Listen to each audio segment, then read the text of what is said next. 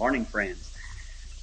It was kind of surprising for me to be here today. I wasn't expecting to be here. I was going to be down in Kentucky. And um, a very dear friend of mine took terribly sick. Our brother Lyle McSp- dying condition in the hospital. Mrs. Ferguson used to come here, her son dying also in the hospital. And so I didn't go and just stayed for them. And then Mr. Matheny of the uh, Pentecostal Church in New Albany on uh, Silver Street, just past, uh, it's between, it's on Oak and Silver, I think. And um, he, I was supposed to speak for him tonight, and I told him cancel it out last Wednesday and told him I'd wait till I come back from Indianapolis. And then just as I run into the hospital yesterday to see Brother Lyle, why, uh, I met him. And he said, well, I see you didn't go. And I said, no. He said, well, come on, speak anyhow. So I guess the Lord willing, I'll be down there tonight to speak for Brother Matheny. And, um, yeah, I told him that when we went down there, I was going to have a healing service for him. And I usually like to fast about three days before the healing service. So I told him I'd speak. And if anyone there, we'd pray for him anyhow, just a, a regular prayer line. Now, We got one more week, a week from next Monday now. The services begin at Cadle Tabernacle in Indianapolis. And we trust that the Lord will bless us up there in a, an exceeding great meeting. As a child with Christmas anticipations, I'm waiting for that service.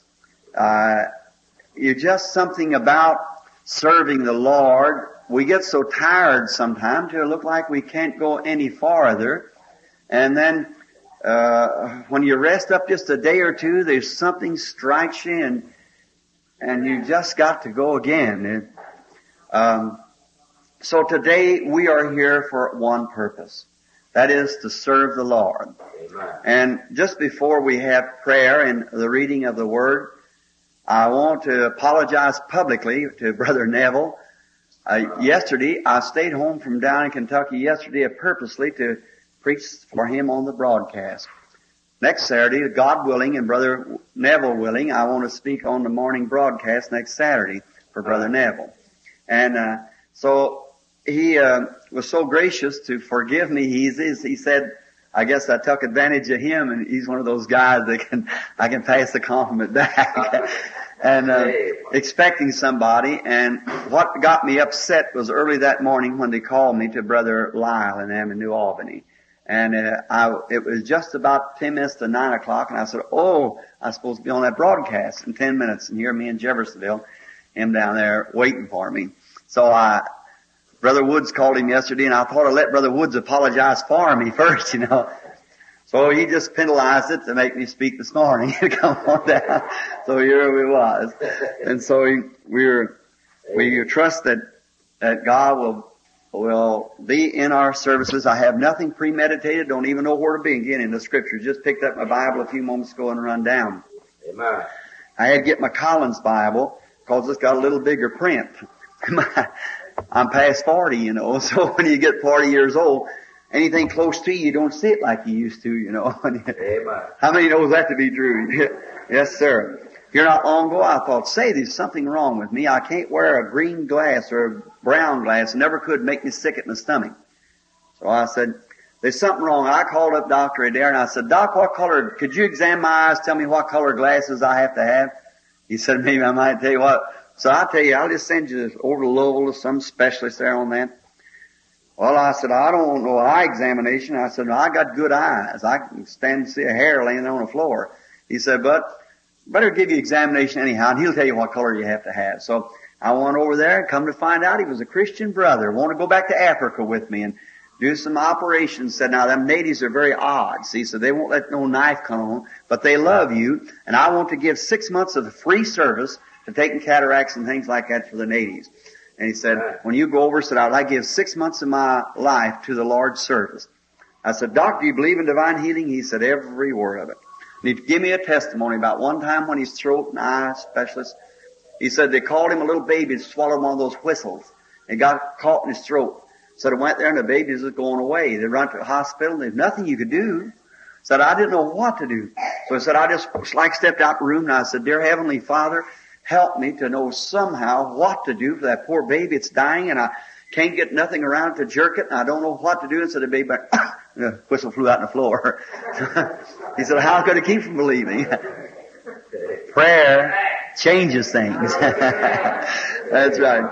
So he told me, we sat there and talked a little while and he had that little, a dark room and he had the little thing come on there and I seen a little red light. He said, can you read that? I see it said 2020. I said, yes sir. I could read either way 2020. Then he put 1515. I could read it. And 1010 I could read it. He said, well, there's not too much wrong with your eyes. Then he put a little telescope out here with a, says, read that for me. And I noticed it. I could read it fine. He kept getting closer, and closer. I began to slow up on my reading. when it got about like this, I quit. he said, I'll tell you before I ask you, you're past 40. I said, yep, that's right. I said, I'm 45. And he said, uh, he said, well, when a man passes 40, he said, don't see I've got by with it this long. He said, just like your hair gets gray, your skin gets wrinkled, hairs come in your ears and so forth. Mr. Egan can tell you that as a barber. and uh, when you pass 40 years old, said your eyeballs get flat and they won't dilate. So now I'll tell you how to do it. So now you just squint your eyes real close together and read that. Brother, I could read it if it's that close to me. Squint my eyes. Put my hands like that, make a little telescope like you could read it. It isn't nothing wrong with your eyes. It's just a nature. Uh, of 40 years old people have to wear reading glass. And so he wanted to make me some and well, he did, but I, I never did like the things, you see, and I, I always, never think about them and I read sometime and, but I just got me a Collins Bible, which is a, a little bit bigger print and I thought, well, I just can't get used to wearing them, you see. And, uh, you don't, you don't look, if I look off out like that, you can't see nothing. But you look down close and it brings it up to you. So now you start reading like this, and first thing you know, you keep pushing your hand back, and while your arm's not long enough to reach out to it. So that's, that's the way it is. And so, now the, the Lord bless. Now, I want to ask you something this morning before we start into the Sunday school lesson. what, what is value? I've been thinking on it. If I had enough throat this morning, I'd preach on that subject. But my throat bad and I've got this meeting coming up here, New Albany tonight. And then, uh, also I've got the, the campaigns are starting. I just want to teach a while this morning from some scripture. But what is value? My mother, I don't guess she's here. I don't see her anywhere. Is she? Yes, uh, Mom, you're getting little. so um, I asked her yesterday. I asked her the subject because I've been studying on. You ever get thing on your mind, you start studying? Brother Leper, you've done that a many times. You start studying. What is value? And I begin to think, I said, you know, if I had a hundred million dollars laying here in a pile, and I had a little button here, if I press this button, I'll lose my hundred million dollars, but I get to talk with my old dad that's gone on as one hour a mortal being again. What would I do? No hesitation, I'd press the button. I'd give a hundred million dollars this morning to set my dad down in this chair while I teach this lesson. So what's money worth? How much more is a soul than money? See? Uh, Mama, you remember I had a little old T model Ford, little old 26 model? How I polished that thing. I was just a kid, about 16, 17 years old. I was a sinner then. And sometimes I was working with Mr. Ginther back there and I'd, after Sunday afternoon, Sunday morning, I'd go down and sharpen up all the bits and things for the air compressor and clean it up. Sunday afternoon, I'd polish that little old Ford until it looked like a paint had almost come off of it. What if I tried this morning to find one piece of that Ford? What if I tried to find one of those bits off that air compressor? The same time I could have been winning souls, I was polishing my Ford. I wonder where value. I worked on Sunday mornings up there as much as they'd let me. I appreciated it because I was in debt. And I, but where, where did it get me? What did it win? Brother Leopard, what if somebody come to you and I and Brother Neville this morning, all of us, here are the three of us, brother, and say, uh, ministers, I'm going to give each one of you a million dollars. Somebody was wor- worth to, could do it. And uh, I said, now, Brother Leopard, Brother Neville, I'll tell you what let us do. Let us go out and find all the poor people that we can. Let's make every little home happy by getting the kitty some clothes and paying off the mortgage or buying this little place. We'd never miss it. A million dollars apiece, while the interest off of it take care of much as we could do of that.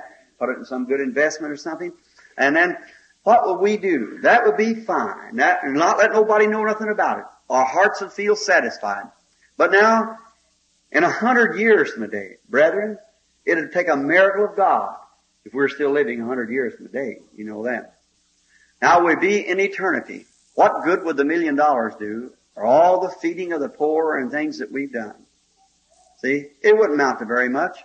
If I had a billion this morning, what good would it do us after we were gone? Well, let me tell you something. We haven't got that money. You're poor man.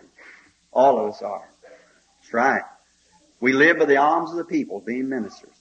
But brethren, in Africa, one little black boy about this high, or a prostitute off the street yonder in Louisville, one soul saved, in eternity when that star is a shining under, our name will be wrapped into it. Amen. There's your value. It isn't how much you've got, how much you desire, it's how much you can do towards saving souls for Christ Jesus. Our money will fade. I polished that little old Ford, and this morning sitting up there in the garage is a Cadillac that they give me. But one of these days that Cadillac will be like the Ford is. It'll be no more, but God will still be the same. But if I get a soul saved for Christ, brother, as long as there's an eternity, the glory of God will rest on that soul. So what is value anyhow? Amen. What good does it do when the struggles is in your throat and the doctor sees the pulse coming up your sleeve? What good's all the money and all the popularity?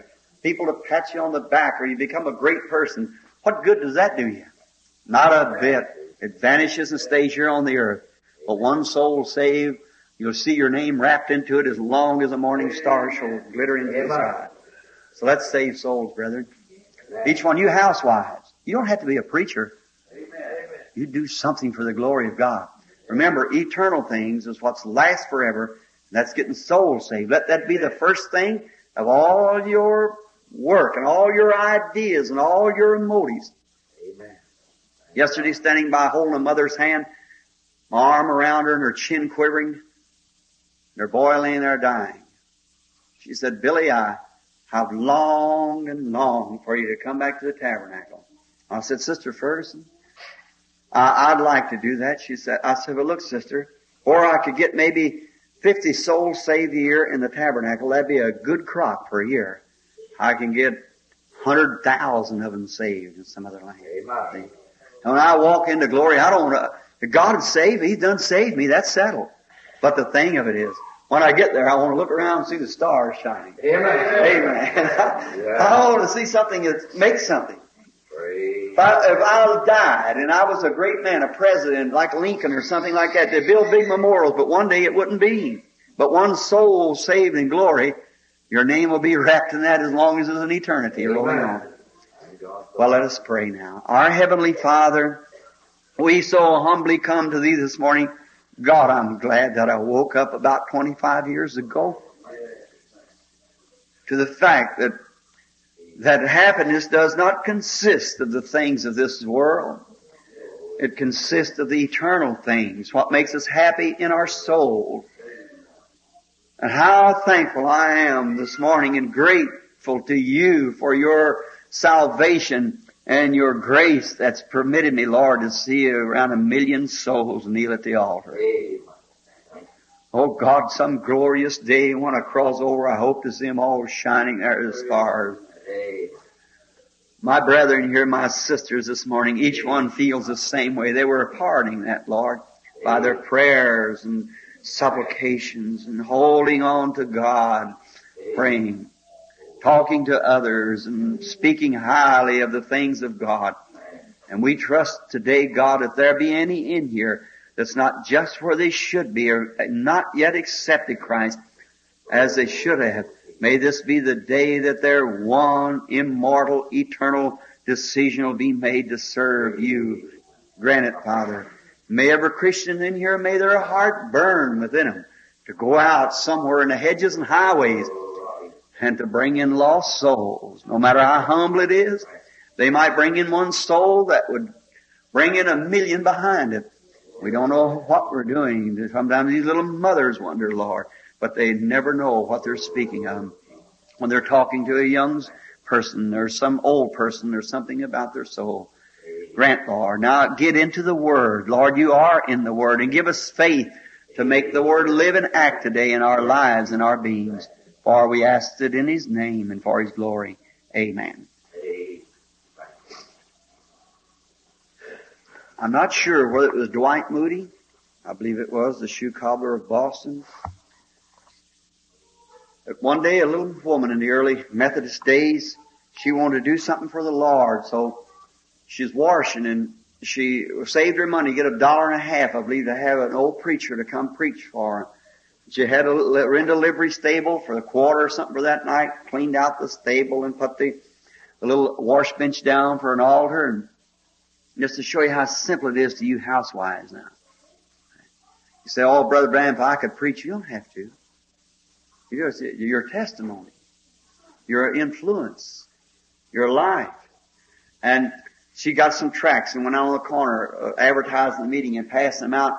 Every time somebody get a hold of it, throw it down. Holy roller, fanatic, walk on. See? Little old boy come by with ragged trousers, his daddy's suspenders up over his shoulders, hair hanging down his face, said, Lady, why you giving away? Said a tract, son. She handed it to him like that. He looked at it, said, I can't read. So well, it says there'll be a meeting tonight up here to, oh, he said it will. You mind if I come? Said you want, you must come, honey, if you can. All right, I'll do that.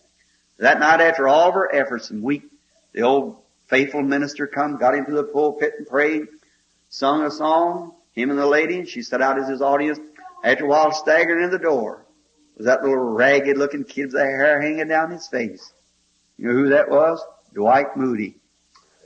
That night he knelt at the altar, sent a million souls to God. You don't know what you're doing. Speak a little word for Jesus. Testify, sing or pray. And like bread upon the water, it'll return to you someday. That's right.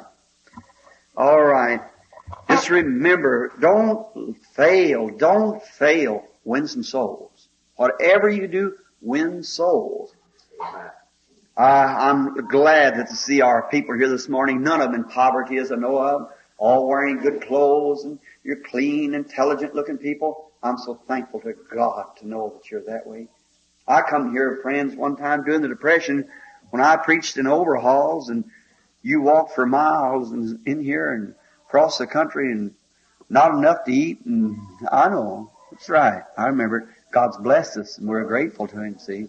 But this morning, see, how you look different this morning. I'm thankful for that. But never let that stop you. Remember where it come from. From above. And win a soul there that'll last forever. Maybe it, uh, biggest part of it probably has a little bank account somewhere. I'm glad for that. And may God just richly bless that. But don't let that stand in your way of winning a soul. That's right. Keep souls first. Now, I was thinking about maybe I asked Brother Neville, or you have no certain Sunday school lessons, so we just teach from anywhere. And somewhere in the Bible, and I thought about uh, teaching this morning as it's coming down for coming to the room about on the book of Revelations. Then I remembered that a radio program is running a, a series on the book of Revelations. Charles Fuller, I think, is running a, a book, and um, Brother Fuller is a typologist himself, and I was afraid we kind of get together on that, and you've already heard some of it. So I, I thought we'd go over to the book of Hebrews is a good, how many likes the book of Hebrews? Oh, it's a great, well, uh, let's go over to about the 10th chapter. I think that's a beautiful chapter. I don't know where they've ever taught on it, but probably have here, part of it. Usually get two or three verses, and then that settles it, and we get started off in the Bible. You know, Sometime when I come in on a vacation, I'm just so hungry to get one more time where to settle down at the tabernacle or somewhere here and just have a series of study like we used to take the Bible, just like on a certain book, just go, just comb it back and forth through the scriptures like this. It places and establishes our faith. Amen. That's what these lessons are for, is to establish our faith. Now, in the 10th chapter of Hebrews. I don't know why, just sitting in there, I just turned to it. And we want to read from here for a little lesson and teach it. If we get down here, find out we've been into it before, then I'll, we'll turn over to something else, or maybe the Lord will lead us to something else. Now don't forget, the services tonight at the tabernacle here, brother, uh, be speaking to us tonight. And if you got any friends around New Albany down there, Brother Matheny's we'll speak there a little while tonight. And then Wednesday night, and Brother Junior Jackson, I heard him amen a while ago, but I've never been able to find him, and he's in the building, and his is Thursday night. And, um, and I believe he has Sunday night, or he had Junior. I can't place you. Oh, no wonder you're sitting behind that big fellow back there. You're, oh, your service on Friday, uh, Sunday night too, is it, Junior? Thursday and Sunday. All right. And um, his services is tonight, and he's out on State Street, New Albany State, and um, Monroe. Brother Ginther, you can see it's been a long time since I read meters or fixed any services. I forgot all the streets. But there's, um, I still love the same Lord Jesus that was with us then and helped me in those Amen. days. I was telling a brother a while ago, I used to go down there when I would be reading meters and knock on the door to read the meter and pull out my Bible and read a while before the lady got the door, something like that. And find a little empty building. Of course, you can't find them now. Where someone had moved out, go in there and go back in the shed and kneel down and pray. That was the making. That was the thing that established it there. Looking to Him. Now, the book of Hebrews is the, the dividing between law and grace. How many knows that we live by grace and not by law? I believe the writer, no one knows exactly, but it's so much like Paul till I like to call it Paul's writing. And he was speaking to the Hebrews. Now the gospel had already gone to the Gentiles because the Jews had turned it down and they had went to the Gentiles with the gospel. And now Paul was writing back to the Hebrews, for many of them wanted to come back under the law, keep the law, and still believe in Christ. And you know that still exists today? There's people today who tries to keep the law of the Old Testament and still be Christian when one is very contrary to the other. If you do one part of the law, you have to do it all. You're indebted, says the Bible, to do all the law. So if you do part of it, and then if you keep the law as a sacrifice and Sabbaths and obligations and eatings and washings and so forth under the law. But we're not under law now. We're under grace. And Paul is trying to show where the law was a shadow. Now in the beginning, here we see that. For the law having a shadow of good things to come, and not the very image of the things can never with those sacrifices which they offered year by year continually make the comer unto perfect. Oh my, wouldn't that make a sermon right there? Now, the law was a shadow of things to come. Let's get over here just a minute. Turn with me back to, I believe it's the 12th chapter of Revelations. Let's get over in that just a moment and see if we can't get just a little bit of something good right here to start with thinking of shadow. Now, let's, um, let's read again now you with your Bible. And there appeared a great wonder in heaven, a woman. What does woman represent in the Bible? Church. A woman clothed with the sun. That was her garment she had on. See? And the moon under her feet and upon her head a crown and twelve stars. And she being with child cried in travail in birth and pain to be delivered. Notice, a woman appeared in the skies to the, the vision of John the Revelator and the, she was clothed with the sun and the moon was under her feet and she had twelve stars in her crown.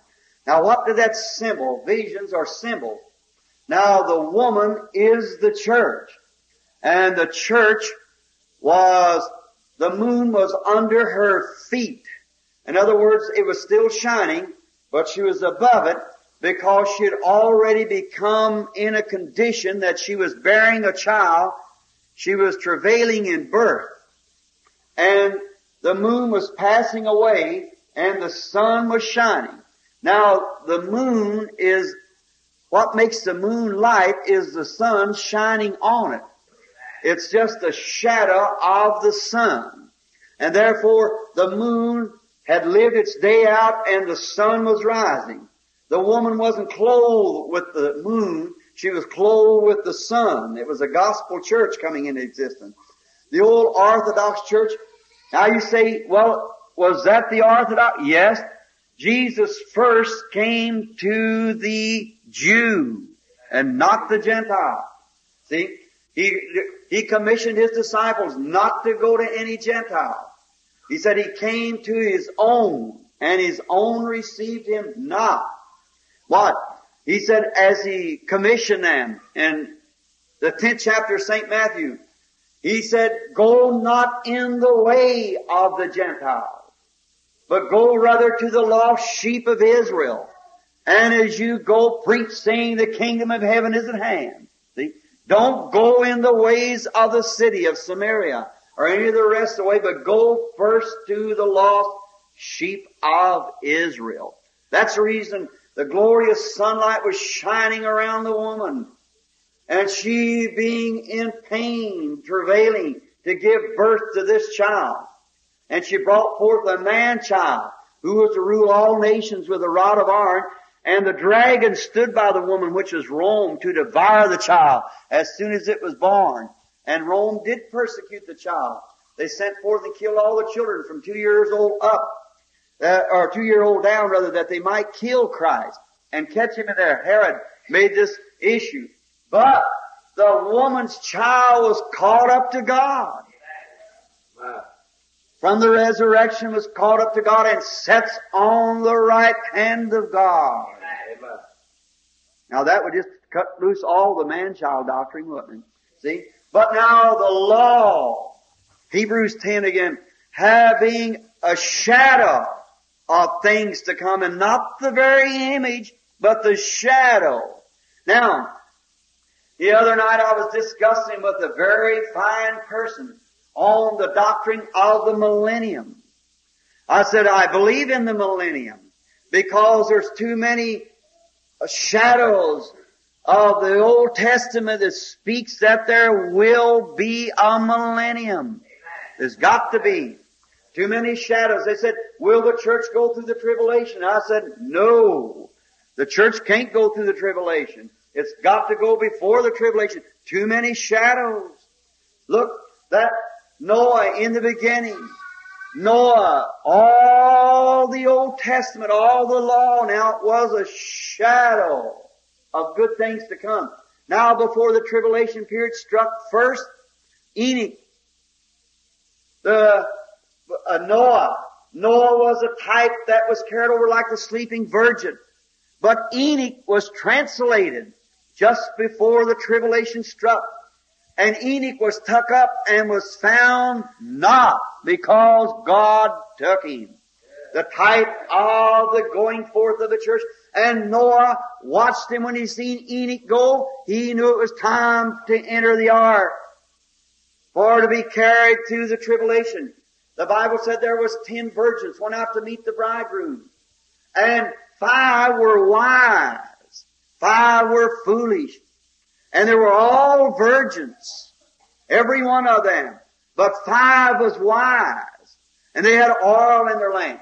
And they went out to meet the bridegroom. And the bridegroom came.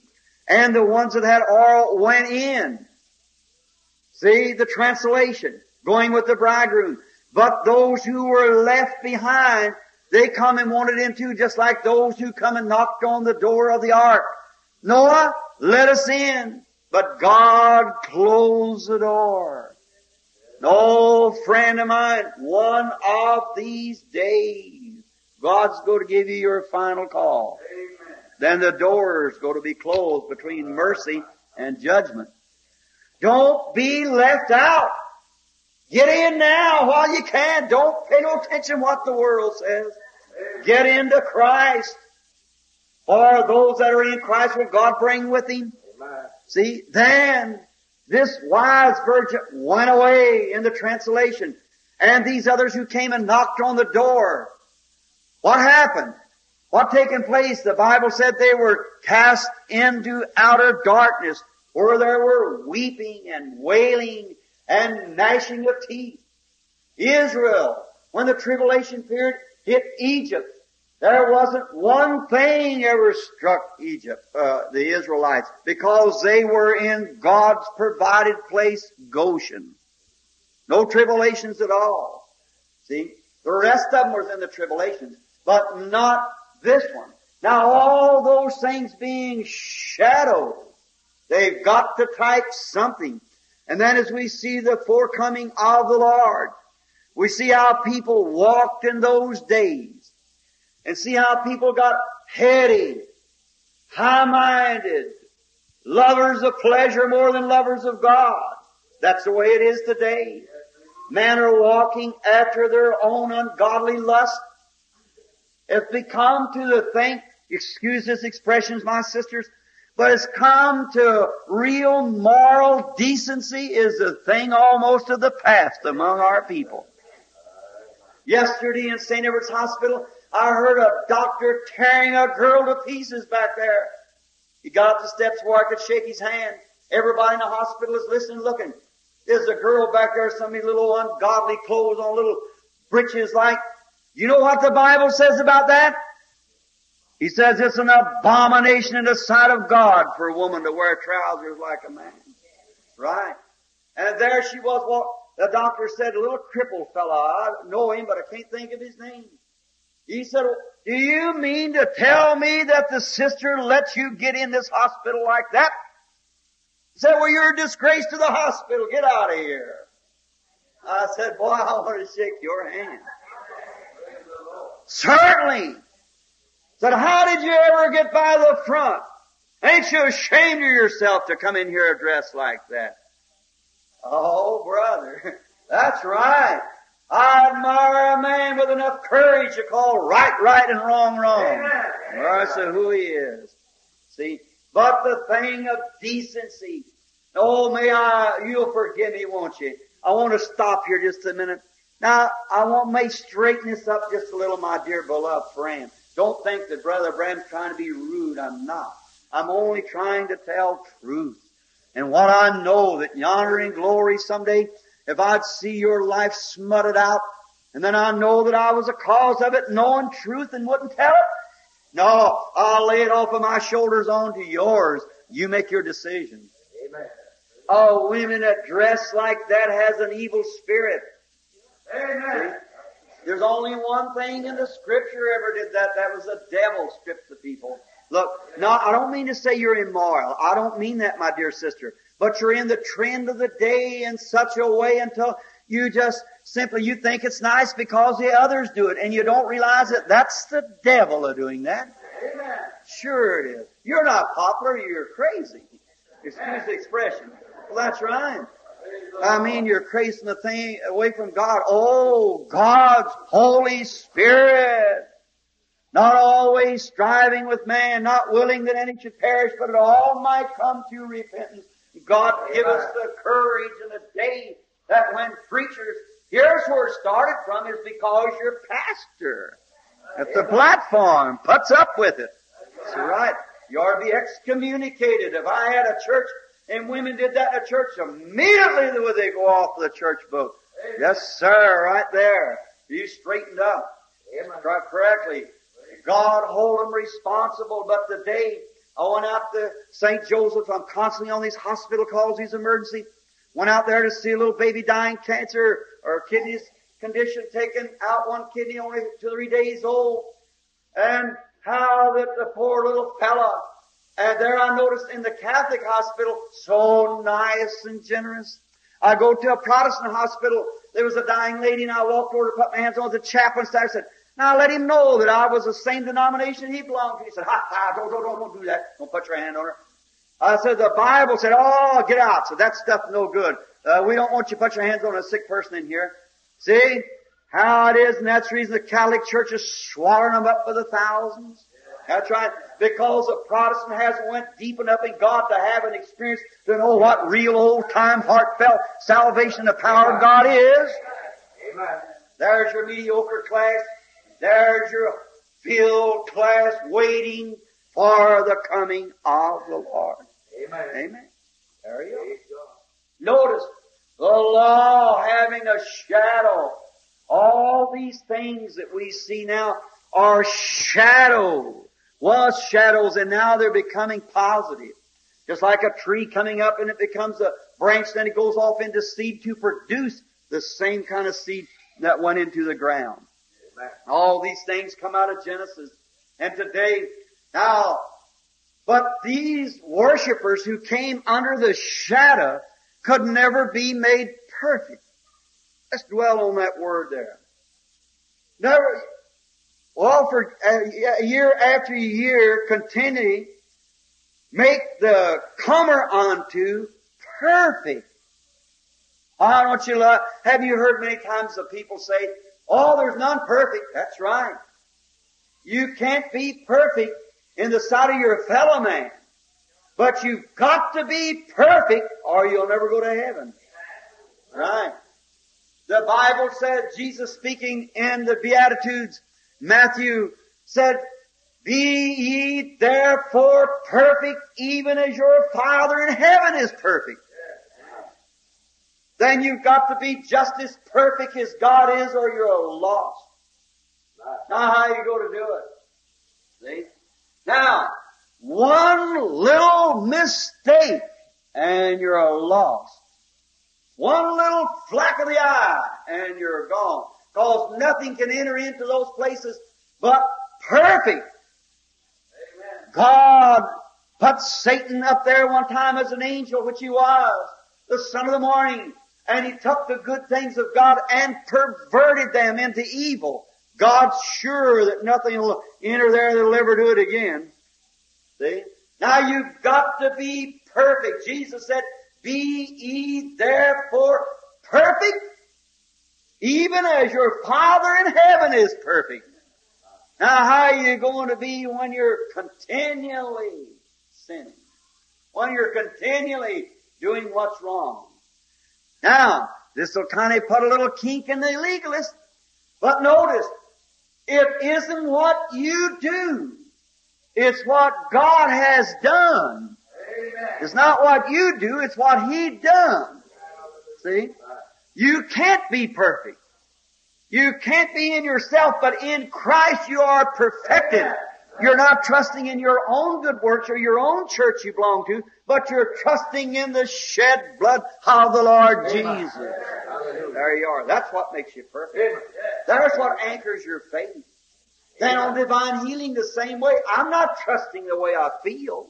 If I did, I'd be in the bed this morning. But I'm trusting on His finished work. Amen. He said it. He promised it. I believe it. See? That's it. Be therefore perfect. Now, oh, may we get just a little bit to one side, something rolled up in my heart. Let me ask you something. We're living in the day of judgment now. Not the great judgment, but the calling out of the church. You believe it? We're living in the days of the segregation. There's a, a, wretch, a, a color segregation trying to rise in the country. That's nonsense. But there is a real segregation time. Right from wrong. God separates His people, calls them out. Do you know the very word church means segregated? Amen. Called out, separated? Yes, amen. Amen. Come out from among them, says the Bible. Be not partakers of their sin and of their uncleanness, and I will receive you unto myself, and you'll be sons and daughters unto me, and I'll be God unto you. Come out. It's a separating time. And so much the more as you see this day approaching. The church that once tried to walk, they denominated themselves and now they become in one great big conglomeration of living like the world. See? Just as the Bible said they did in the Old Testament. So did they, many of them. God called them out, showed them miracles and wonders, and the whole generation perished in the wilderness. Amen. After they had seen miracles, after God had performed miracles on them, Amen. after they had seen the glory of God, but in their heart, Amen. they were unbelievers, murmured at God, complainers. God just said, separate yourself, Moses. Amen. And he started a new generation to take them over into the promised land. Notice, how many in here this morning are Christians? Would you raise your hands? Just raise your hands up on Christians. God be praised that you are Christians. How did you become Christians? Because you said, I, I want to become a Christian because that you sought God with tears? Because God by grace calls you. Amen. That's right. Not because you sought Him, because He sought you. Amen. Now, if you notice on the Baptist side or the Presbyterian, the Arminian belief, they all go to see. They say, well, if God called me, hallelujah, then I'm alright. I'll do what I want to. That shows you haven't got it and wasn't called. Amen. Right. If God called you, you'll love Him so divinely that the things of the world will be dead to you. Right. A young fellow sitting back here taking recordings now. He asked me coming in, which is my, one of my brethren, Mr. Mercer, and he takes recordings of the messages and the meetings, and his partner Leo and and uh, Gene back here. Leo said to me coming in this morning, he said, Brother Branham, which was first? Faith produces love or love produces faith? I said, love produces faith. Not faith, love. You have to love first before you can have faith. Amen. So if you say you've got faith and don't divinely love God, your faith's in vain. Amen. You've got to love God. Therefore, you could join all the churches in the country, do anything you wanted to, make all the confessions you want to. But if there is a genuine, real, Holy Spirit born again, love in your heart for God, your faith's in vain. No matter how much you confess that you believe God, that has nothing to do with it. It's got to be born in the human heart. Then you got eternal life. Can never be separated from God. Now, if we had time, seeing there's not many of you with Bibles, but over in the book of the Revelation, listen now, put on your thinking cap and open up your heart. Want to say something here now? I want you to listen close. While the Holy Spirit is near, the Bible said in Revelation that the Antichrist would come in the last day and that he would be so rude. And over in St. Matthew, also 24th chapter, Jesus speaking said when the Antichrist would come that he'd, he'd be so close like the real work of God till he would deceive the very elect if possible. Watch. Deceive the very elect. The elect. Where does it come from? From the word elected. He would deceive the very elected if it was possible. See? But it isn't. Praise God for that. It is impossible. possible. Like over in Hebrews the sixth chapter, he said, for it is impossible for those who were once enlightened and have been made partakers of the Holy Ghost and have tasted the heavenly gifts and the power of the world to come if they would turn and renew themselves into repentance. It's impossible. Can't be done. Amen. That's right. It can be impersonated. It can be pretended. People can act like they're so and so. And they can be swayed with every little thing. But a man that's ever born of the Spirit of God, his, his course is set towards the North Star. Hallelujah. All hell never shake him. I don't say he won't make mistakes. I won't say he won't slip and fall. That's right. But as soon as he can get his feet again, his eyes are set on the star yonder, and he moves on. Sure. elected. Now the Bible said, and I know that's the word of the living God. The Bible said this, listen now. See? And the beast and the false prophet, P-R-O-P-H-E-T, Sangler, and the beast, the power, the Trinity of hell, just like the Trinity of God. Allah. And he caused all, both small, great, that's rich or poor, bond or free, male or female, man or woman, child or whoever it was. He caused all, both small and great, to receive a mark in their forehead. And was sealed into the kingdom of darkness. Now there's two seals that are going on today, and you don't know just what time. Oh, brother, let this go way down deep. You don't know what time that you that's on the borderline today is going to make your final decision. That's right. You can't totter too long. My spirit will not always strive with man. So you may toddle along for a while. But my spirit will not always strive with man being on the borderline. Notice, the mark of the beast is the mark of an apostasy. The devil, the works of the devil. Jesus said, by their church membership, by their theology, by their seminary experience, by their fruit, you shall know them. Now, so the fruit of the Holy Spirit is love, joy, peace, long suffering, goodness, gentleness, patience, meekness. That's the fruit of the Spirit.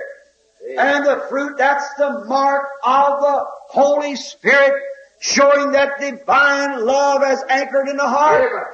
And the things of the world is dead. Now the mark of the devil is impersonation. Works. Not grace. The works shadow of things to come. Hypocrisy. Going to church. Pretending to be a Christian. Living like the world. Having affairs with the world. Going out and acting like the world. And so very close to both sides will be looking exactly. Deceive the very like here's a church member. Goes to church regular. A very fine person. Goes to church. Good person. Morally good. But yet, right down in the depths of their innermost being, there's never experience of Jesus abiding. Amen. Look at Esau and Jacob. Why, Esau was twice as good a guy as Jacob. Sure he was.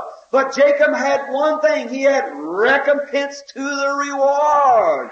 He seen that birthright and counted it the greatest thing on earth. Amen. And today, we try to count going to church. Hearing Dr. so-and-so or Brother so-and-so speak. Doing things like that or joining a fine church with a nice group going on. Nice revival. We call that doing something good. That isn't it. God looks on the heart and the heart of Jacob. He didn't care about anything come or go. There was one solid purpose for him. That's to get that birthright. Amen. There's a real believer today. Let the world call you whatever they want to. Let them say you're a fanatic if they want to. They call Jesus Beelzebub. How much more will they call you, he said. Amen. Blessed are ye when men shall persecute you, say all manner of evil against you falsely Amen. for my sake. Lord.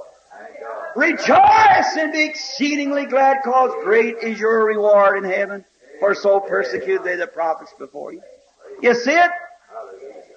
Now, what is the seal of God then? Ephesians 4.30 says, grieve not the Holy Spirit. The what? Amen.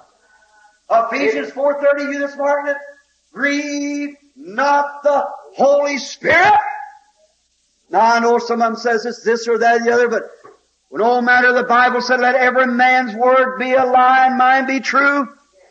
Some says keeping days is a mark, and some says doing this is a mark, and some says uh, being a witness of this is a mark. But the Bible said, grieve not the Holy Spirit of God, whereby you are sealed Amen. until the day of your redemption. Amen. How long?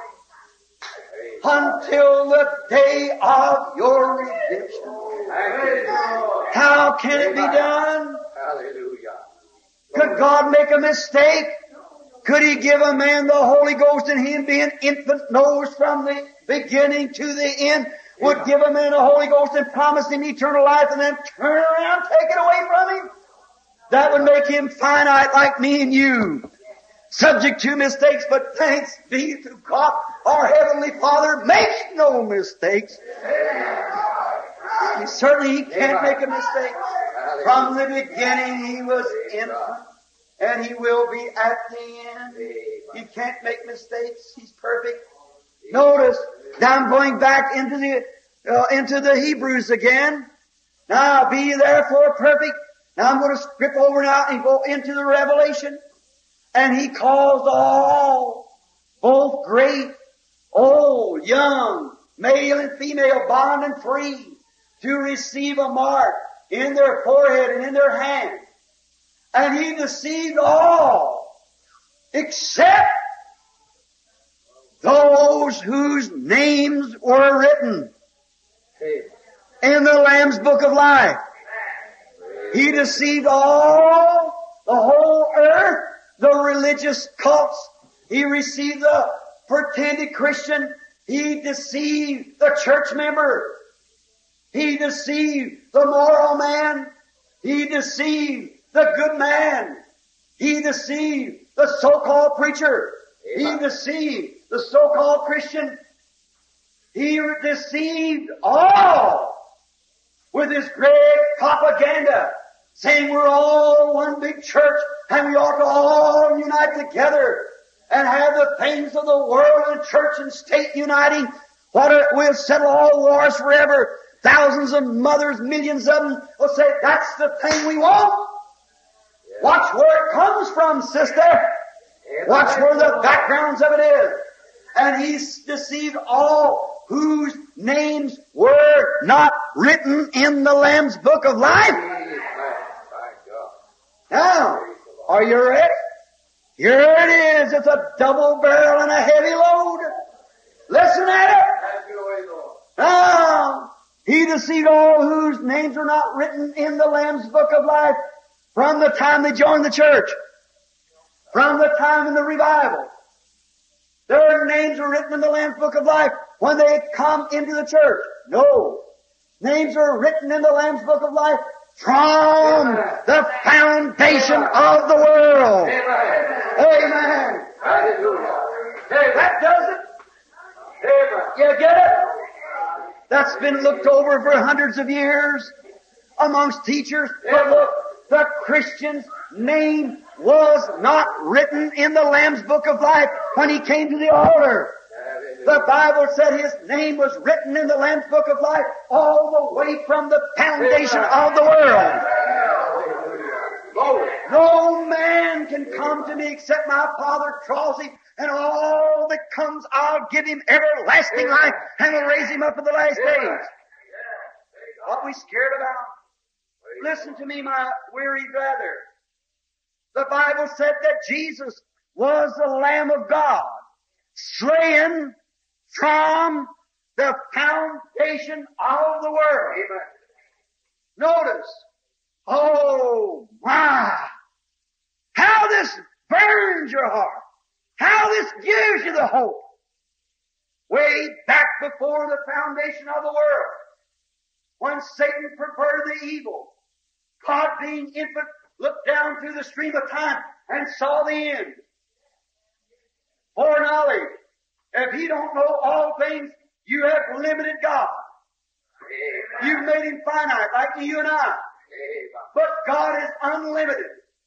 God's power, God's knowledge, everything, He's the omnipotent. Amen. Amen. Way back before the foundation of the world, when Satan done the evil, cause Satan had in his mind what he was going to do, and God seen how he could counteract it. Amen. Amen. Praise God. Hallelujah. Hallelujah. The Bible said, in the beginning was the Word, St. John 1. And the Word was with God. And the Word was God. In the beginning. When time began. It was eternity before that. This is the time we're talking about. Eternity is like a, a panoramic. It never, it never ends. It's a circle. Amen. Continually forever and forever and forever. Amen. It's an endless wheel that never stops and never has an end. Hallelujah. But Satan put a break in there and come down here and would have spoiled the whole thing. But God, seeing where there be a space of time, and being the great infant one from beginning to beginning, He looked down. And He was in the beginning the Word. Now, Word is a thought expressed. God began to think as he began to see every human being that ever come on earth and every bird and every flea and every fly. Hallelujah! That's the infant, almighty, eternal, ever blessed God. That's the one we serve this morning. Way back in the beginning. And he seen that there were some people who was going to desire to be saved. Some people who was going to want to be saved. Some people who will be loyal in their heart. They wanted to be saved. Then he's got to make a preparation for their salvation. That's right. Or they will never be saved. And he knows that anything imperfect cannot come into heaven, so he has to make a way of perfection for them. Amen. You see it? Then back there, he said, I myself will come down into the world and take on human flesh. And I'll pay the penalty that's required here. And I'll take the place. And I'll make them perfect because I'll bring them in me and I am perfect. And Jesus said, be therefore perfect, even as those that are, that God is perfect. Then here was this mangled body that was beaten and for sin. And every sin that the world ever had or ever would have was laid upon him. And he is the body that Jehovah raised up on the last days there of the third day after his death. And if we're in that body, we're just as perfect as the body is. Amen. Hallelujah. There you are. How do you get in that body? How do you get in it? The Bible said in Romans 8 1, there is therefore now no condemnation to them that are in Christ Jesus, that walk not after the flesh, but the Spirit. They don't care what the world says or what anybody else says or even what their family says. They walk in the Spirit of God in perfect divine love.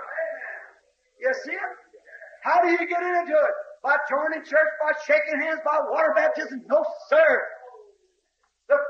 The 12th chapter of 1 Corinthians said, by one Spirit we are all baptized into one body and become members of that body.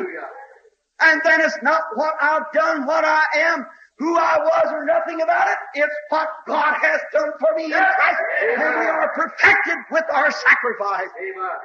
Hallelujah. He makes no mistakes. He wouldn't bring you in if you wasn't worthy. He knows your heart. That's right. He knows what you are. He knows your motives. He knows what you are.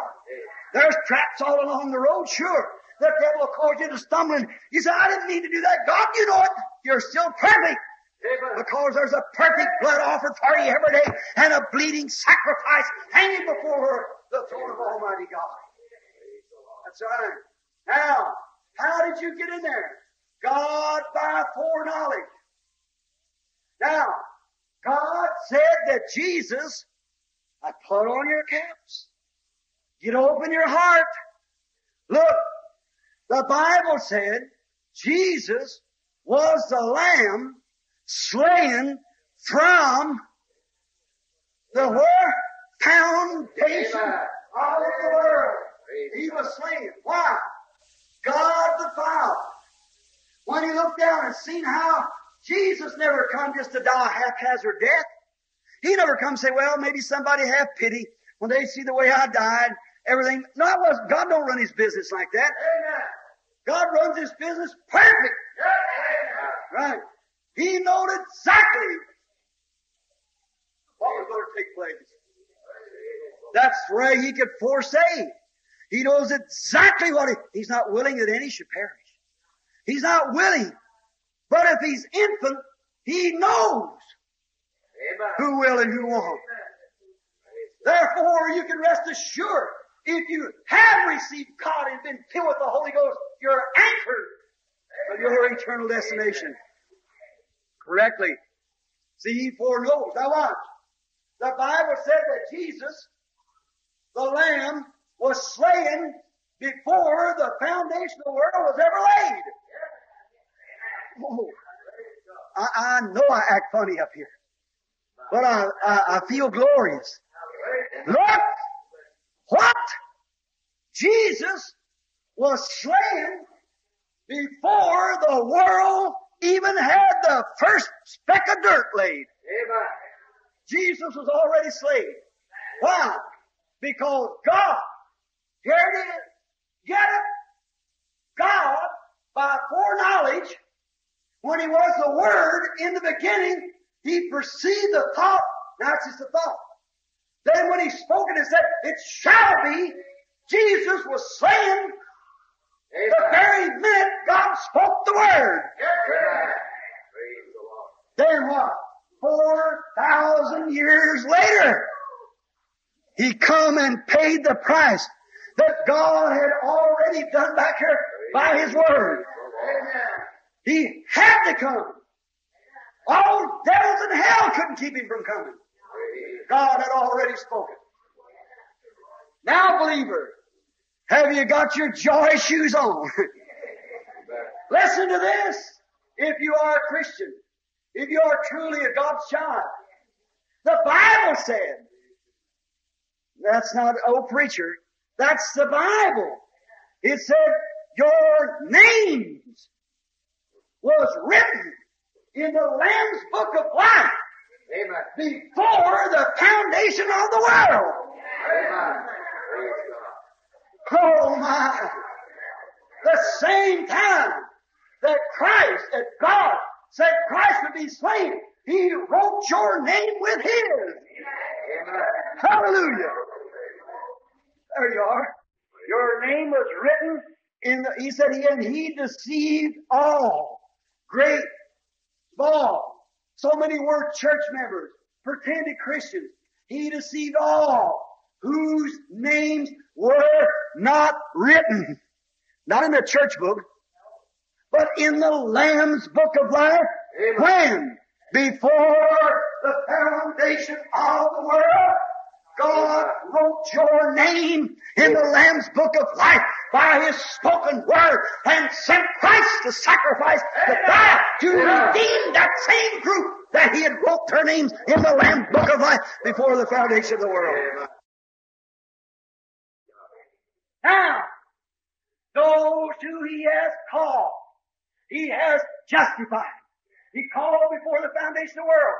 Those who he called, he has justified. And those who he has justified, he hath already glorified. The same God that before the foundation of the world called your name and wrote it on the Lamb's Book of Life in the, from the foundation of the world has already made a place and glory for you. And when this earthly tabernacle be dissolved, we have one already waiting for us in glory. There you are. That's the gospel. Hallelujah. What are we worried about? Why are we going on looking like this? Well, I just want to. lift up your head. Amen. The Bible said, lift up the feeble knees, and let the hands raised up that once hung down. Let him that's weak say, I'm strong. Amen. For the gospel is deliverance, it's good news. Amen. And this morning the Holy Spirit through the words bringing you the good news that from before the foundation of the world God wrote your name in the Lamb's Book of Life. All the devils out of hell can't race it out of there. God wrote it and spoke it. Just as sure to happen as God wrote it in there before the foundation of the world. Amen. How glorious our Heavenly Father is in His infinite love and His mercy to do that for us. Then be therefore perfect, even as your Heavenly Father is perfect. Hallelujah. How can you be when it's not my perfection? It's not your perfection. It's His perfection of His Word that He chose you and you never chose Him. And He brought you into Christ and you are secured with Jesus Christ and just as perfect as Christ was before God. For you're not standing with your own, you're standing in Him with one thing. I believe God. Praise the Lord. Amen. Hallelujah. Hallelujah. Oh, I love Him. Amen. Praise the Lord. Praise His wonderful name. Oh my. On the other side of Eden. Amen. What a wonderful time it'll be someday. When you look back down and say, why did I fear? Look at the joy I missed. Young man, young woman this morning. Are you old man or woman who's never been a Christian. God's continually knocked at your heart. Oh yes, you might come in at the end of the road, but you'll have no joy. There'll be no stars around you to shine. I don't want to stand like that. I want to hear him say, it was well done, my good and faithful servant. I want to show him my appreciation. My poor little old gray-headed wife.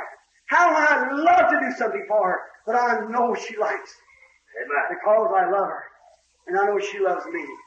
And if I do that for my wife in the human love, what ought I to do to know that God, by grace, before the foundation world, seen me a poor little sinner staggered and was going to hell and couldn't help it? Amen. And he foreordained me and put my name in the Lamb's Book of Life before the foundation world. Oh, I love him. There's no way at all I'll ever tell him. No wonder the Bible said, eyes not seen, ears not heard, either has it entered into the hearts of man. Oh, man. How glorious God is. Don't you want to trust Him? If you're weary and tossed about, shame on you Christians that call yourselves Christians and go around with a weary. Well, I don't know. If I go to church, oh, you're a poor excuse. Let me tell you, lift up your head, straighten up your chest. Yeah. Oh. Oh, use faith. Amen. Faith is the boss. Yeah. Right. Thank God. Faith has hairs on its chest. Brother, I mean it's got big muscles. When speaks, the little words drop from one side to the other. Amen. The devil said, now you just can't make it. You can't do this. You're ashamed to testify. Faith raised up and said, shut up! I got the floor. Amen. Amen. Sure. Faith takes the initiative.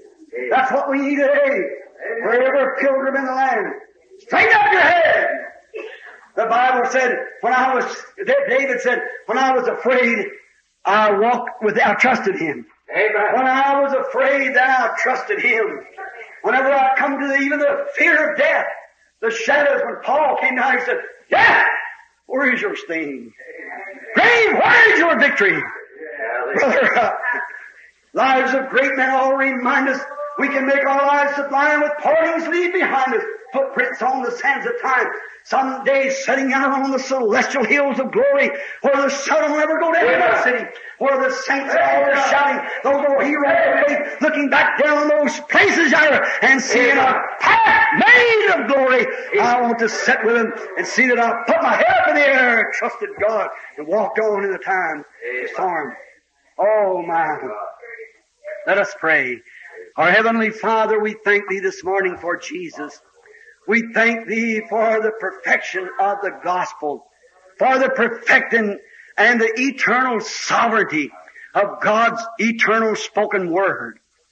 And according to His word, He called us and chose us in Him before the foundation of the world and wrote our names before the foundation of the world. When God speaks a word, it's got to happen. It's just got to happen.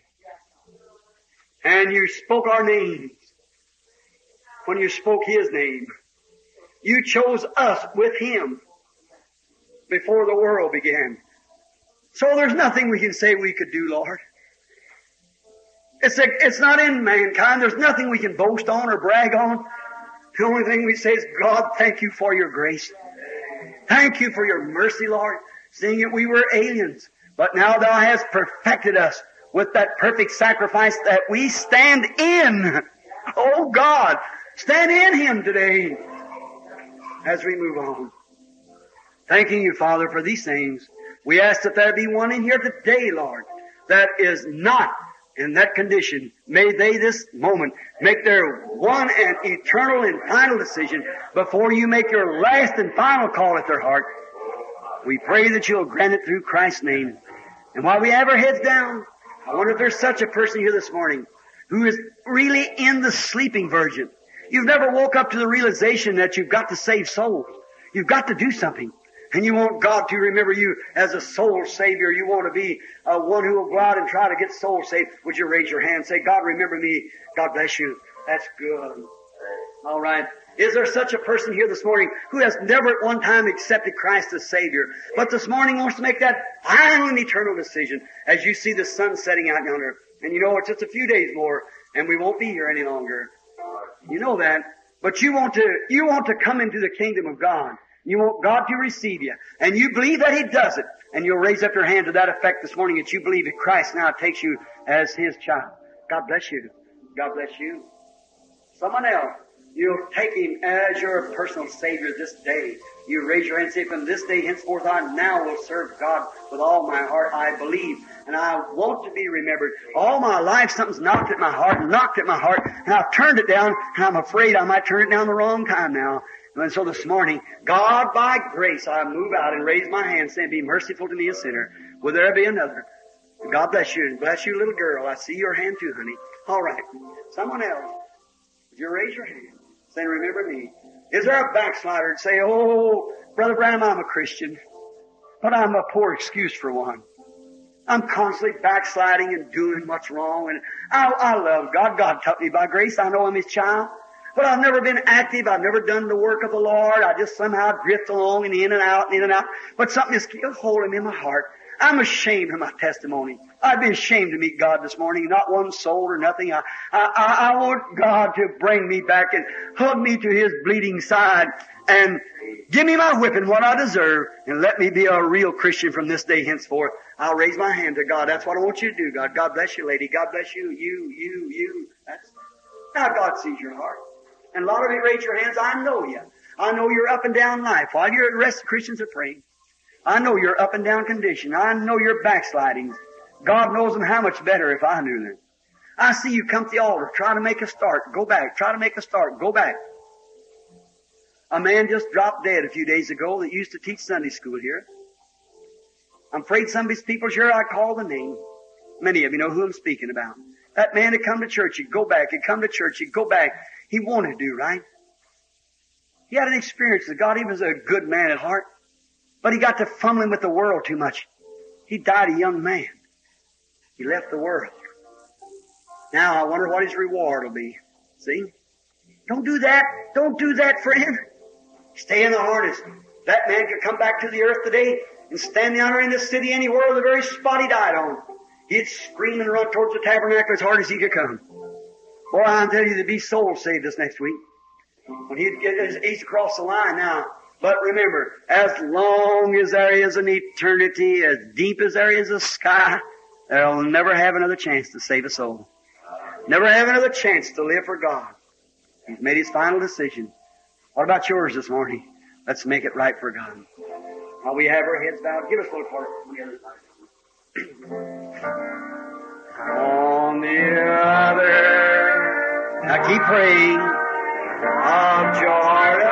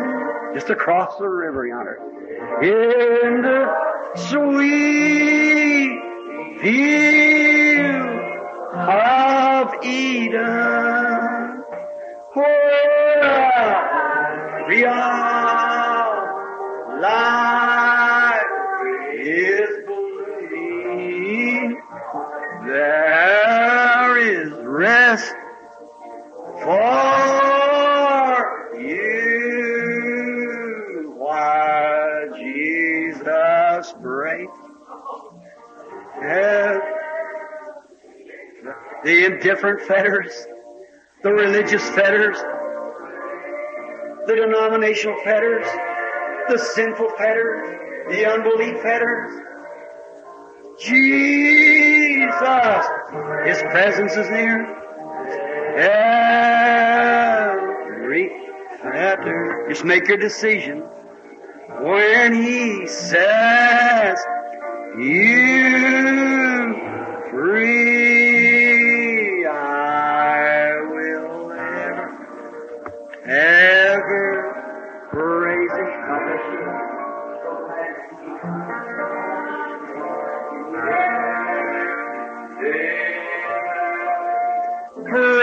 Him. Someone else let the fetters be broke from around. Don't you want to be free today?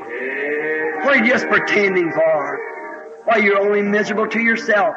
If you're not free, the Holy Spirit, all the chunks out of the way, the Spirit of God moving down through your heart. God bless you, sister.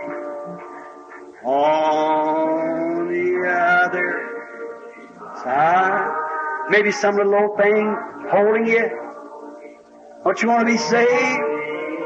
I hope our names are wrapped together. God bless you, brother.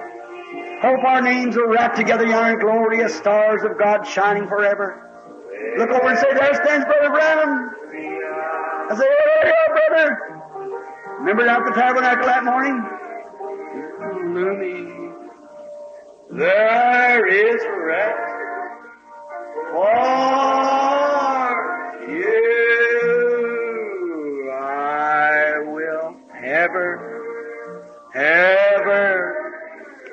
praise Him. Don't you want to do it? Will ever, ever praise Ah, backslider, don't you want to move up to the altar now? Yeah, that little old something standing in your way, Jesus breaks that fetter. Come on. When He says, "Give me free," down at the cross where my Savior down there for cleansing from sin. I cry. Oh, there to my heart was a blood. Glory glory to His name. Oh, glory to His precious name. Oh, glory. Sinner, friend, you at the altar? Backslider? Tell him about it now. Or was it there to my heart? Was you're kneeling there alone with God now.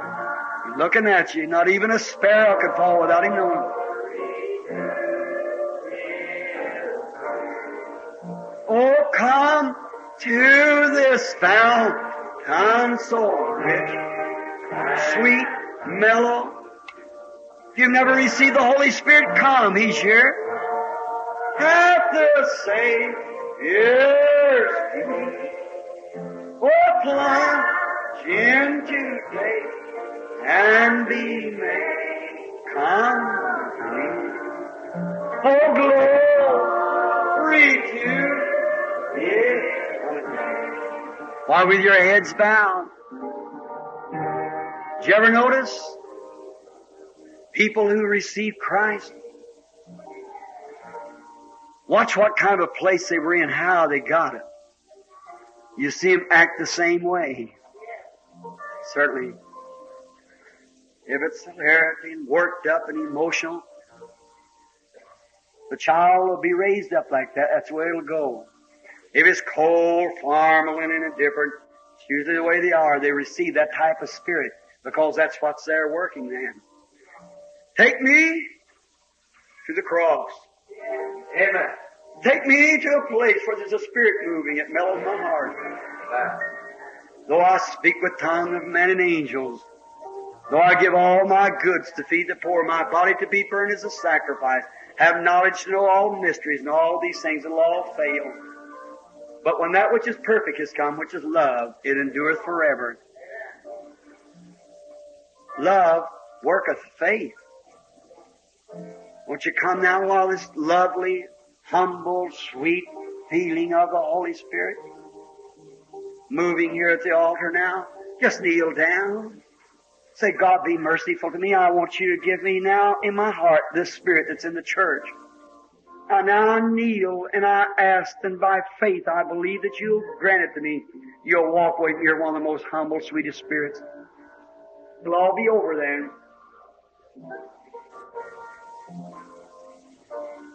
I am so wondrously saved from sin. Jesus, sweetly abide within. Oh, there at the cross where He took me. Glory to His name. While we're singing this, I wonder if there's any Christians who'd like to reconsecrate their life with these here at the altar who's come for the Holy Spirit and for salvation. Would you like to kneel up here with us? Pray with us for a few minutes? Anything that you have need of, no matter what it is. If it's sickness, you have need of healing. If it's uh, trouble and you have need of relief. If you're wearied and bothered, need, need of peace, come now. Won't you? Oh, come to this fount, none so rich and sweet. Cast thy poor soul at the Savior. So glad to see so many coming this morning. Into faith and be made come. Glory to. You see, it's a work of the Holy Spirit. He does this. Two. Not emotional. Solid dean. It's not fanatically. It's not formal. It's love that draws, constrains us. There to my heart was a love, a love. Oh, glory to His Wonderful. Everyone just bowing now. Don't you love this? I don't know how you feel, but I just feel like in my heart, you just feel teardrops on the inside of you. coming down. God's Holy Spirit just moving. He's doing the work. Brother, give me a church like that. It's really broke up. Going down to the potter's house to be remolded. Jesus, keep me near the cross.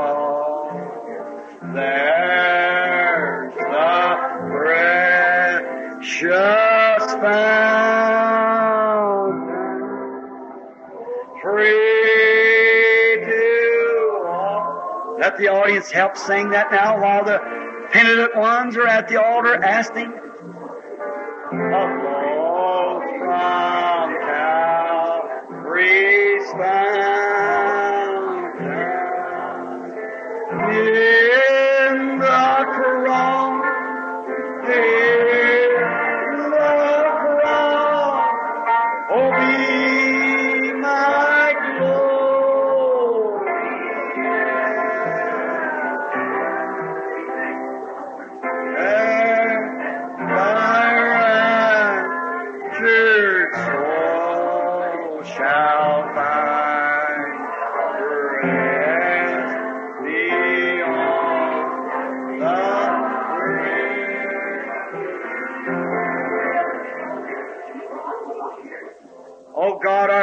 We come to Thee today, humbly broken up, the Holy Spirit coming into the Word. Christians are so great and so grateful to Thee that they have accepted You and been born again. Thou hast ordained this from the foundation of the world. You have declared. You said, I have many things to tell you that I cannot tell you now. But when He, the Holy Spirit has come, He will reveal these things to you and will teach you and guide you. We're so thankful this morning for the Holy Spirit that reveals the Word of God. You said "And He will bring these things to my, to your memory, which I have said unto you. And He'll show you things to come. We're so glad that He is with us today. And through the teaching of the Word and the working of the Holy Spirit has caused Christians to be awakened, caused sinners to come to Thee, backsliders to reconsecrate themselves. Father, they're on the altar. Calls the sick and the weary who's been afflicted to come and bow their heads to accept healing for their body, knowing that Thy spoken word is truth. Everything else will fail, but Thy word can never fail. Truth. You shall know the truth, and the truth shall make you free. And we come to accept this morning what you have provided for us in your vicarious suffering and the atonement at your death that you made for us. And we freely, Lord Jesus, receive it. We believe the Word of God. We believe that you promised, He that will come to me, I will in no wise cast out. Oh God, what a promise. No matter what it's for. Thou hast said, when you pray, believe that you receive what you ask for. You shall receive it. Now, Father, if we truly believe it, it's settled. We believe it. It is done, then we act upon our confession that you have did it for us. Not that we are worthy, we're unworthy, but through your unmerited grace that we have through thee, we believe that the work is finished. And as these penitent ones and ones who are coming this morning consecrating themselves, and to those who are coming for the benefits of the suffering, as David said, Bless the Lord, O my soul, and forget not all his benefits, who forgiveth all of mine iniquity, my backsliding, and who healeth all of our diseases. That's the benefits of the believer. And we receive it through faith this morning by coming upon the Word of God which is spoken before the foundation of the world. If it was impossible for it not to happen, so is it impossible for us not to get what we ask for if we ask for it with faith believing. And that lays within our hearts, Lord, to receive what we have asked for. Jesus, keep us near the cross. When the enemy comes in like a flood, Lord, raise up a standard against him. Bless this little waiting congregation. God, may your Holy Spirit take these ones who consecrated their lives, these men and women who knelt at the altar, those sinners who come and bowed their heads, take them into thy kingdom. Lord, I realize it's their own personal state.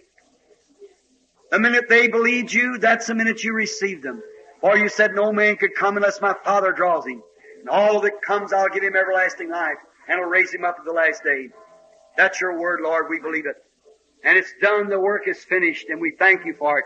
We thank you for the healing of every body, for every wearied soul, for everything that you're, those who had feeble hands hanging out, those who's been fearful, those who's wondered. David said, when I was feared, got scared, then I trusted in you and walked on. God, let us stick up our heads this morning. Not cowards, but Christians who believe in Jesus Christ.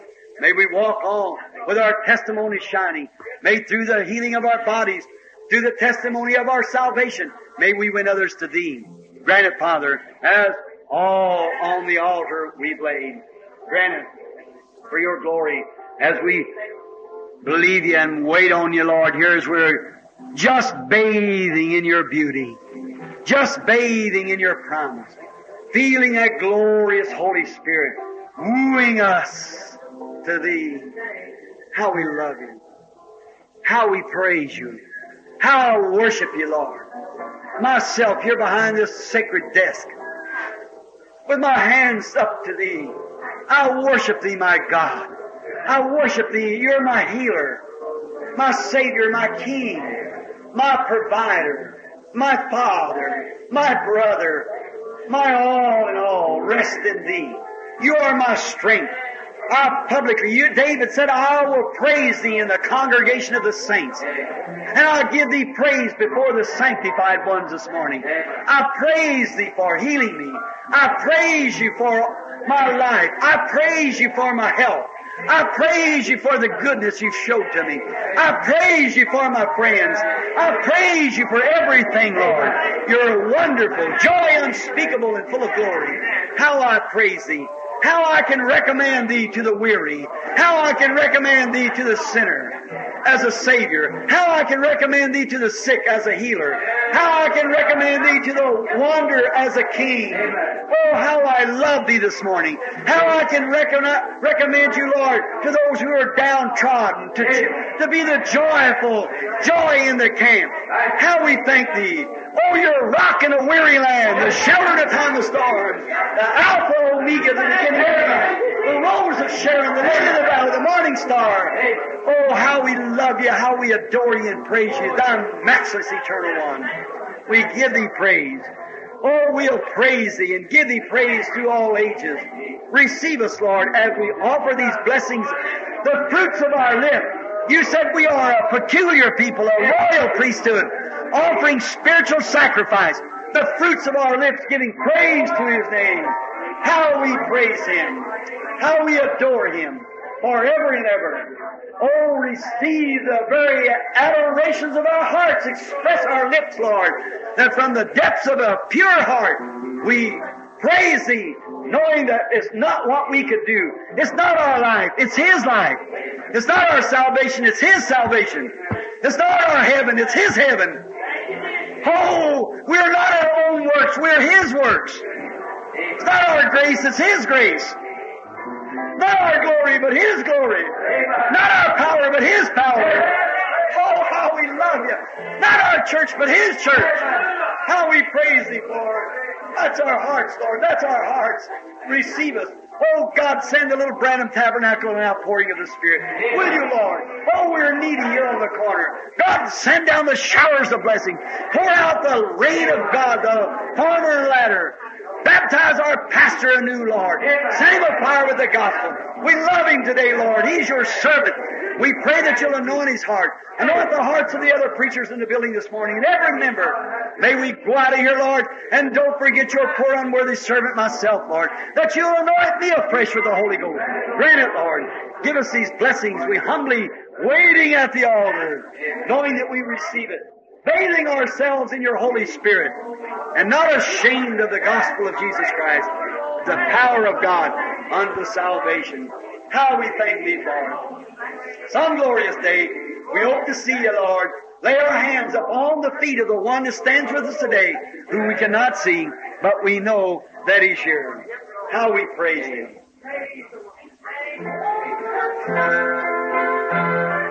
Out in that city, the sun it will never go down. The flowers are blue forever, and the sun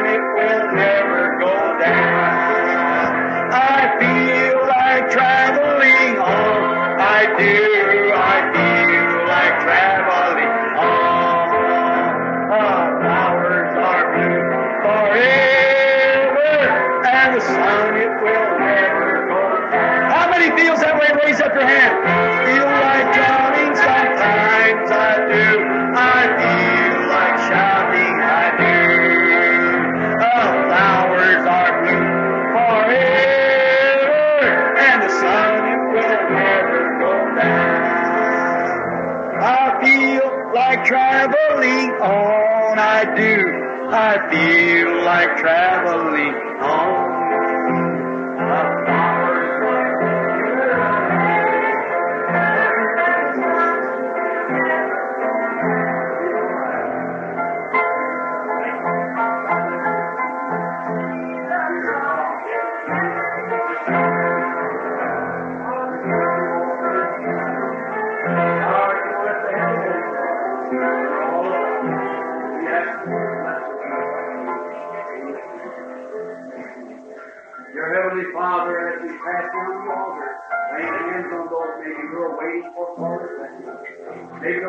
Spirit just didn't touch them in the right. But we pray, Heavenly Father, that your grant us this Oh, eternal God, have mercy on us.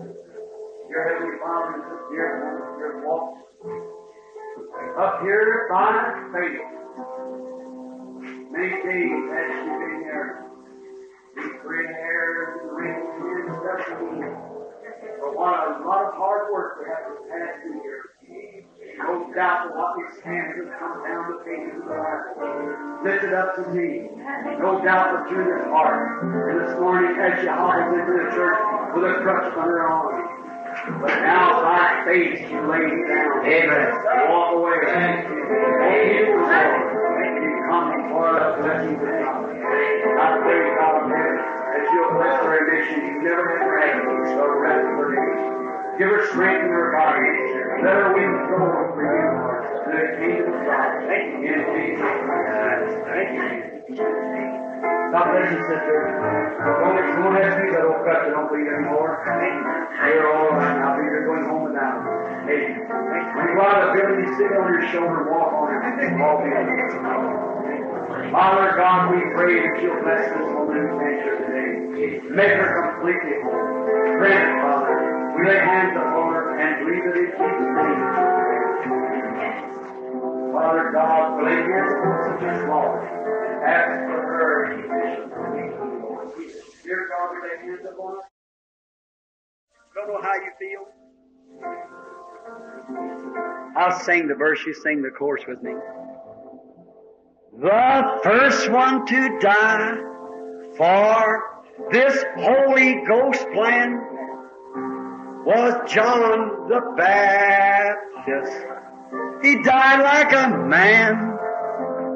Then came the Lord Jesus. They crucified him. He preached that the Spirit would save man from sin. Keeps dripping with blood. Yes, it's dripping with blood. This Holy Ghost God. I love it. It's dripping with blood. The blood of this, that the world say what they want to, who died for the truth. This Holy Ghost gospel keeps dripping with blood. Then they stoned Stephen He preached against sin. He made them so angry. They dashed his head in. But he died in the spirit. He gave up the ghost and went to join the others. That life-giving hope kept dripping with love.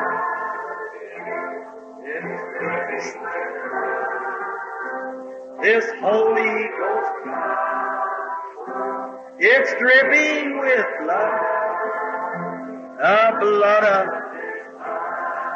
love, who died for truth. This Holy Ghost gospel is dripping with blood.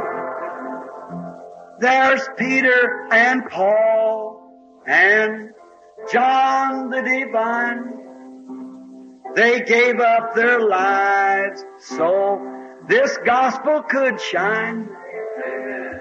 They mingled their blood with the prophets of old so the true word of God could honest be told. Keeps dripping with blood. Yes, dripping with blood. This Holy Ghost gospel, it's dripping with blood. The blood of disciple who died for the truth. This Holy Ghost gospel, it's dripping with blood. Souls under the altar, crying, how long? For the Lord to punish those who've done wrong. Listen, but there's going to be more who'll give their life's blood for this Holy Ghost gospel and its crimson blood. Oh, it keeps dripping with blood. Yes, it's dripping with blood this Holy Ghost gospel.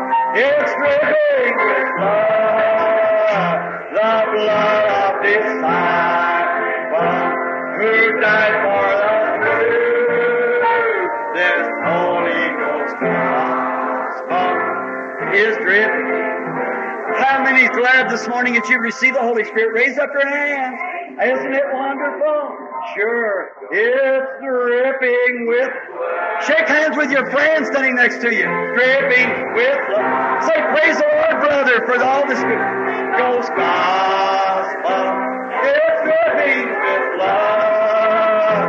All the blood of disciple who died for the truth. God bless you, brother. God bless you. It's dripping with love. Oh, it's dripping with love. That's it. Raise up your hands. It's dripping with blood. This Holy Ghost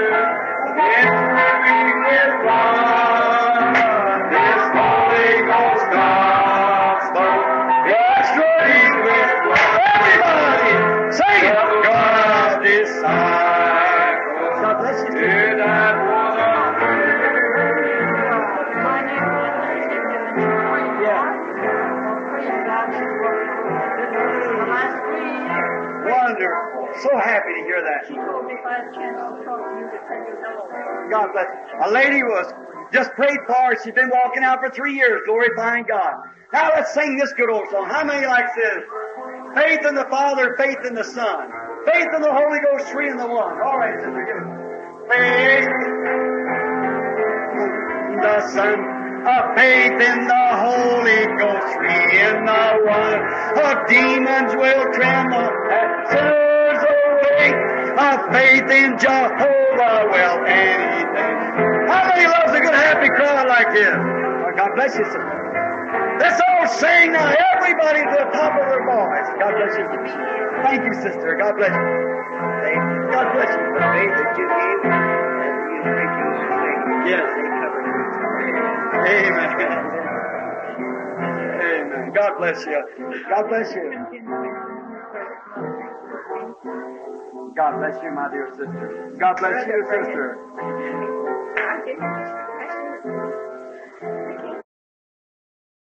Your hands and sing it now.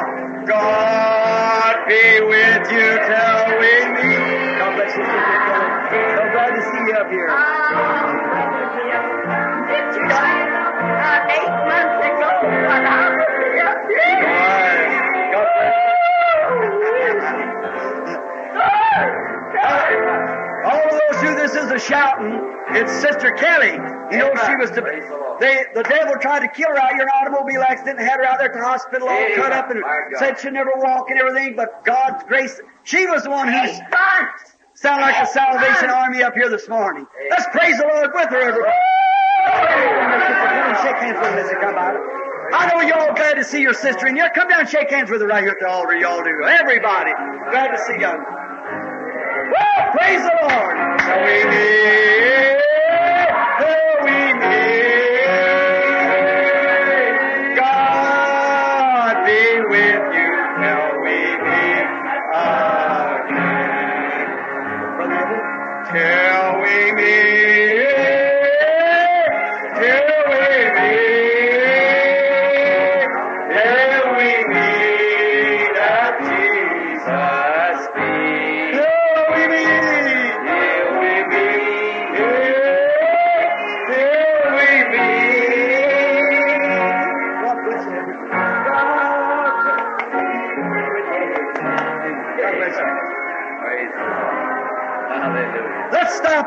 Heads just a minute, will you, while Brother dismisses us?